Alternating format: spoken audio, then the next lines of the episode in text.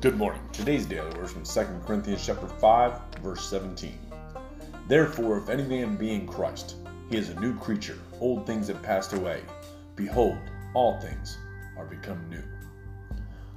When we receive Jesus as Lord and Savior, when we allow him into our lives, we are redeemed. We are transformed by the renewing of our mind. We are no longer who or what we used to be.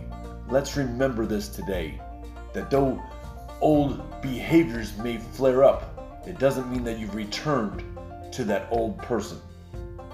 Know that you're a work in progress today, that the old man is dead, the old woman is dead, and that you have been made new. Remember that Jesus loves you, so do I. Share the word of God with someone today. God bless you.